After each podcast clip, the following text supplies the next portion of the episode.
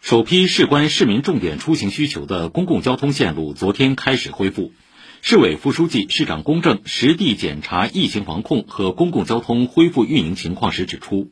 要深入贯彻落实习近平总书记重要讲话和指示批示精神，按照市委部署要求，坚定不移执行动态清零总方针，全力优化完善常态化防控的各项机制，严格落实公共交通的防疫措施。在稳步安全的开放中提升市民获得感，为打赢大上海保卫战、恢复正常生产生活秩序提供交通保障。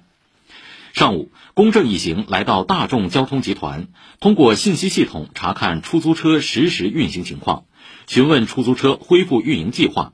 在轨交十号线虹桥路站，市领导详细了解地铁恢复运营、保障运营安全情况。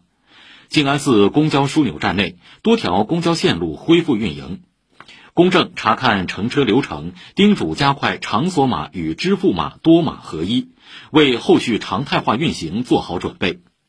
市领导还来到黄金城道步行街，一路步行查看超市、水果店、餐饮店等沿街商铺开放情况，要求居委会与业委会、物业公司紧密协作，优化常态化防控下管理机制。守牢防控阵地，让如常生活和烟火气逐步回归。